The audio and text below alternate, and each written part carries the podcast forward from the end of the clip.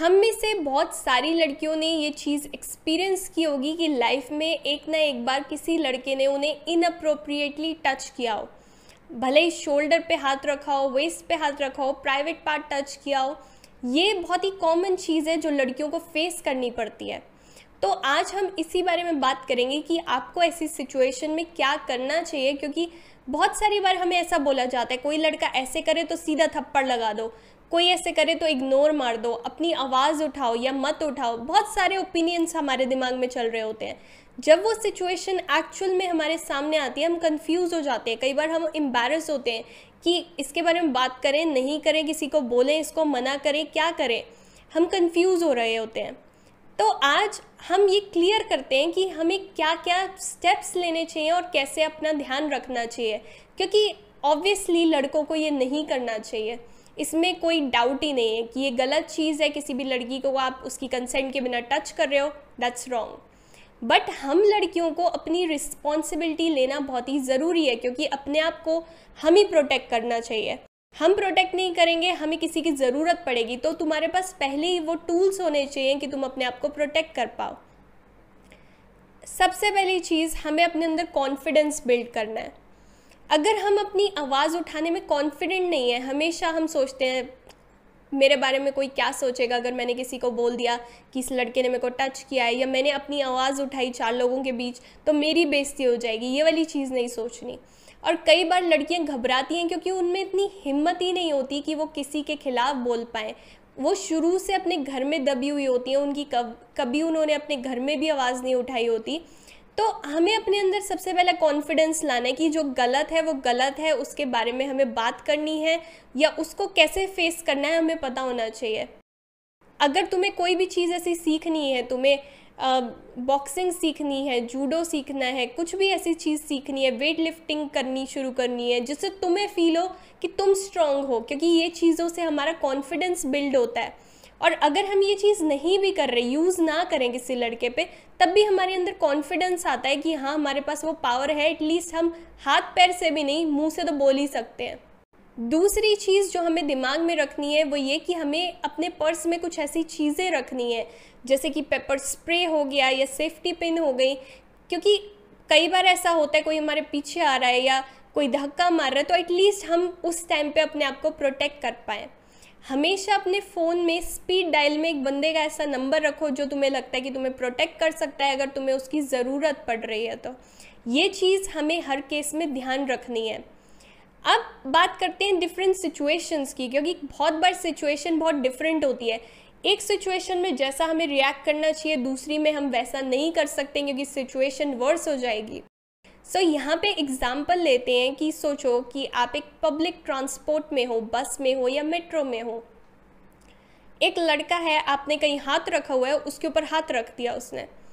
Then आपने मुड़ा और उसको देखा कि ये क्या किया उसने बोला गलती से हो गया। आपने उसको आँख दिखाई इग्नोर मारा कि ठीक है शायद गलती हुई होगी। आपने सोचा। अब दूसरी बार उसने दोबारा किया। नाउ यू नो कि ये गलती नहीं है ये जानबूझ के कर रहा है। अब तुम्हें जब क्लियर हो गया ना, ये जानबूझ के ही कर रहा है, उसको बंदे को सीधा बता दो कि भाई ये करना छोड़ दे, नहीं तो अभी सबके सामने थप्पड़ पड़ जाएगा तेरे को। उसको क्लियर कर दो अपनी स्पष्ट आवाज़ में, अपनी भाषा में उसको क्लियर कर दो।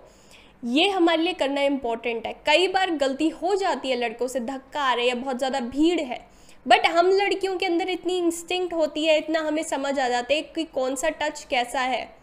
हमें कई बार पहले टच में ही क्लियर हो जाता है कि ये बंदा बदतमीज़ी करने की कोशिश कर रहा है। तो पहली बार में ही उसको क्लियर कर दो, पीछे रह, नहीं तो मैं तेरे को बता दूँगी। अपनी वॉइस को रेस करो। और यहाँ पे तुम आराम से कुछ बोल सकते हो क्योंकि तुम्हारे आसपास लोग हैं तुम्हें प्रोटेक्ट करने के लिए। कई बार हम ऐसी सिचुएशन में होते हैं कि आसपास कोई नहीं है, बहुत ही गुंडे टाइप का लड़का है तो हम उनसे क्लियरली इतना ज़्यादा आगे जाके नहीं लड़ सकते क्योंकि सिचुएशन शायद वहाँ पे ख़राब हो जाए। वो भी उसके बारे में भी, भी अभी हम बात करते हैं आगे। तो ये सिचुएशन में आपको उसको क्लियर कर देना चाहिए कि ये हो रहा है। अगर आपको लग रहा है कि मेरे में उतना कॉन्फिडेंस नहीं है मैं इसको सीधा नहीं बोल सकती तो एटलीस्ट वहाँ पे कोई भैया या कोई दीदी कोई आंटी खड़ी है कोई अंकल हैं उनको बोल दो कि ये बंदा मेरे को तंग कर रहा है प्लीज़ आप इसको मना कर दो। बट कोशिश करो कि अपने अंदर ही वो कॉन्फिडेंस लाओ क्योंकि हर कोई तुम्हें प्रोटेक्ट करने के लिए हर जगह नहीं होगा। दूसरी सिचुएशन लेते हैं। आपका कोई फ्रेंड है, आप उसको जानते हो काफ़ी टाइम से, आप दोनों कहीं बाहर गए और भी दोस्त हैं, वहाँ पे ड्रिंक व्रिंक किया और ये फ्रेंड आपको टच करने की कोशिश कर रहा है। आपने ड्रिंक की हुई है बट आप क्लियरली समझ रहे हो कि ये बदतमीज़ी कर रहा है या चांस मारने की कोशिश कर रहा है। इस सिचुएशन में भी उस दोस्त को क्लियर कर देना इंपॉर्टेंट है कि भाई ये सब नहीं चलेगा मेरे साथ। और धीरे धीरे उस दोस्त से डिस्टेंस मेंटेन करना शुरू कर दो, क्योंकि कोई भी दोस्त जो तुम्हारी किसी चीज़ का, अगर तुम थोड़ी सी ड्रिंक कर ली, वो उसका फ़ायदा उठाने की कोशिश कर रहा है तो वो दोस्त है ही नहीं। और ज़रूरत पड़े तो लगा भी दो उसको, क्योंकि बदतमीज़ी कर रहा है, कोई अपनी हद से आगे जा रहा है, नहीं मान रहा एक बार मानने पे भी तो हमें उस सिचुएशन में उस बंदे को क्लियर करना पड़ेगा कि ये मेरी बाउंड्रीज़ है, इसको क्रॉस नहीं करना। तीसरी सिचुएशन आपका बॉस है क्योंकि वर्क प्लेस पे आज बहुत ज़्यादा हरासमेंट होती है, आपका बॉस है इनअप्रोप्रिएटली टच कर रहा है आपको, या किसी भी तरीके से तरीके से आपको अब्यूज़ करने की कोशिश कर रहा है। ये सिचुएशन जब होती है तो हमें समझ नहीं आता कि कंप्लेन करें तो करें किसको? हमारे बॉस को हम कंप्लेन करते हैं, अगर कोई और हमें हरास करता बट कर ही रहा है तो हम कंप्लेन किसको करें? कोई भी आपकी एच में बंदा है, उसको जाके बोलो। अपने बॉस को पहले, सबसे पहले क्लियरली बोल दो सर, ये सब नहीं चलेगा। नहीं तो आपको आगे इसके कॉन्सिक्वेंसेस फेस करने पड़ेंगे। अपने लिए स्टैंड करना शुरू करो, अपना सच बोलना शुरू करो। भले ही नौकरी ऐसी छोड़नी पड़े, छोड़ो यार। क्योंकि तुम्हें अपनी रिस्पेक्ट चाहिए। तुम्हें अपनी, जो तुमने बाउंड्रीज़ बना रखी हैं, तुम ये चाहो कि हर कोई इसको क्रॉस ना करे तो तुम्हें उसके लिए बोलना पड़ेगा। तो अपने बॉस को क्लियर करो। बॉस को नहीं बोल सकते। एचआर डिपार्टमेंट में जाके बोलो, कोई सीनियर है तो उनको बोल दो कि मेरे साथ ये ये हो रहा है और तुम्हें लगे कि नहीं, अब मैं यहाँ काम नहीं कर सकती तो बेटर रहेगा कि आप ऐसी जगह जॉब करो जहाँ पे आपकी बाउंड्रीज़ की रिस्पेक्ट की जाए और आपको इस तरीके से हरास ना किया जाए।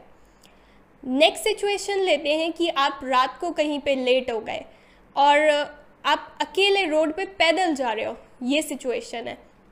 और आपने देखा दो चार लड़के हैं, पीछे उसमें से एक लड़के ने आपके शोल्डर पे हाथ रखा, या कुछ भी बदतमीज़ी करने की कोशिश करी। इस सिचुएशन में सोचो, जब आप अकेले हो, आपको कोई दिख नहीं रहा आपके आसपास, अब इस सिचुएशन में आप सोचो कि मैं इसको थप्पड़ लगा दूँ या मैं कुछ कर दूँ तो ये सिचुएशन कई बार भारी पड़ सकती है।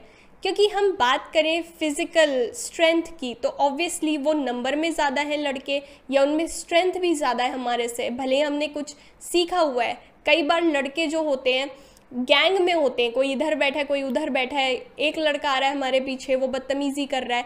बट हम उस सिचुएशन में अगर अपने आप को ये सोचें कि मैं इसको थप्पड़ मार दूँगी या मैं कुछ कर दूँगी तो वो कई बार ख़राब हो सकता है। तो बेटर रहेगा इस सिचुएशन में कि वहाँ से जल्दी से जल्दी निकलने की कोशिश करो। आपके फ़ोन है, किसी को फ़ोन करके बोलो, मैं यहाँ यहाँ खड़ी हूँ और ये बदतमीज़ी हो रही है। अगर आपको दूर कहीं कोई आंटी अंकल दिख रहा है या कोई घर दिख रहा है या किसी से आप बात कर सकते हो तो उस बंदे से बात करो। कोई आपको लग रहा है कोई सेफ़ जगह है, कोई मंदिर है, कोई ऐसी जगह है तो वहाँ चले जाओ। तो ये सब चीज़ें हमें दिमाग में रखनी है, क्योंकि हमारी प्रोटेक्शन हमारे हाथ में है। बहुत जगह पे हमें आवाज़ उठानी बहुत ज़रूरी है। कई बार किसी ने बोला कि मैं गलती कर रहा हूँ तो एक हम उसको सोच भी सकते हैं एक बार को, शायद इसने क्यों? बट हमें अंदर से क्लियर आइडिया समझ आ जाता है। मुझे तुम्हें ये चीज़ समझाने की ज़रूरत नहीं है कि कब उसने ये असली में किया होगा, कब उसकी गलती होगी। हमारे को ये बहुत ही क्लियर हो जाता है टच से कि ये टच कैसा है। तो हमें अपनी प्रोटेक्शन खुद करनी है। और जहाँ पे तुम्हें लगे कि मैं नहीं कर पा रही, मैं इससे खड़ा नहीं हो पा रहा तो हमारे पेरेंट्स हैं, हमारे फ्रेंड्स हैं, हमारी यू नो जो भी लोग आपके अराउंड है, वो आपको हेल्प करेंगे बट एटलीस्ट आपको बोलना पड़ेगा। आप अपने आप को एक्सप्रेस नहीं करोगे तो कभी भी सिचुएशन बेटर नहीं होगी।